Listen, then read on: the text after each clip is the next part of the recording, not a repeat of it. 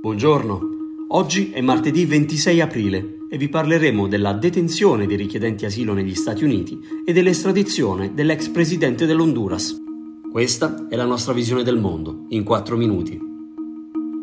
L'amministrazione Biden ha incarcerato decine di migliaia di richiedenti asilo in violazione del diritto internazionale degli Stati Uniti, detenendole invece di consentire loro di raggiungere le proprie famiglie o i propri contatti in attesa del verdetto sulle richieste d'asilo. È quanto emerge da un report pubblicato da Human Rights First, che ha definito il trattamento disumano, non necessario e dispendioso, e ha aggiunto che le persone sarebbero sottoposte a gravi danni fisici e psicologici, negligenza medica e discriminazione. Human Rights First ha calcolato che dall'insediamento di Joe Biden come presidente nel gennaio scorso, i richiedenti asilo sarebbero stati trattenuti nei centri di detenzione in media per 3,7 mesi. Fra questi erano inclusi anche coloro che hanno superato i colloqui in cui gli è richiesto di spiegare a un funzionario dell'immigrazione perché il ritorno nel proprio paese di origine potrebbe metterli in pericolo. A eccezione di casi speciali, la detenzione dei richiedenti asilo è generalmente vietata dal diritto internazionale e inoltre, secondo il titolo 42, un ordine emesso dall'amministrazione Trump nel 2020 per vietare tutti i viaggi non essenziali per limitare i rischi di contagio, è ancora attivo nonostante le promesse di Biden di abrogarlo, gli Stati Uniti potrebbero espellere solo persone provenienti da Messico, Guatemala, Honduras ed El Salvador. Proprio questo vincolo, secondo il report della ONG, ha costretto i richiedenti asilo provenienti da Cuba, Haiti, Nicaragua, Venezuela e diversi paesi africani a essere soggetti a detenzione prolungata.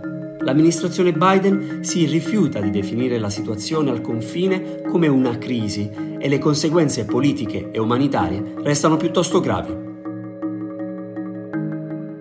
La Polizia Nazionale honduregna ha consegnato agli agenti della Drug Enforcement Administration, la DEA, Juan Orlando Hernández, ex presidente dell'Honduras.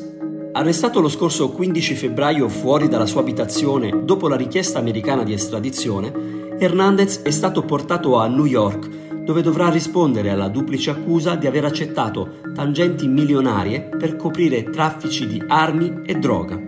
L'ex presidente, che ha lasciato l'incarico il 27 gennaio, dopo due mandati consecutivi, adesso rischia almeno 40 anni di carcere. Hernandez si è ripetutamente dichiarato non colpevole, negando ogni coinvolgimento e affermando di essere vittima della vendetta dei cartelli della droga, che cercano così di scoraggiare i prossimi governi da qualunque tentativo di repressione.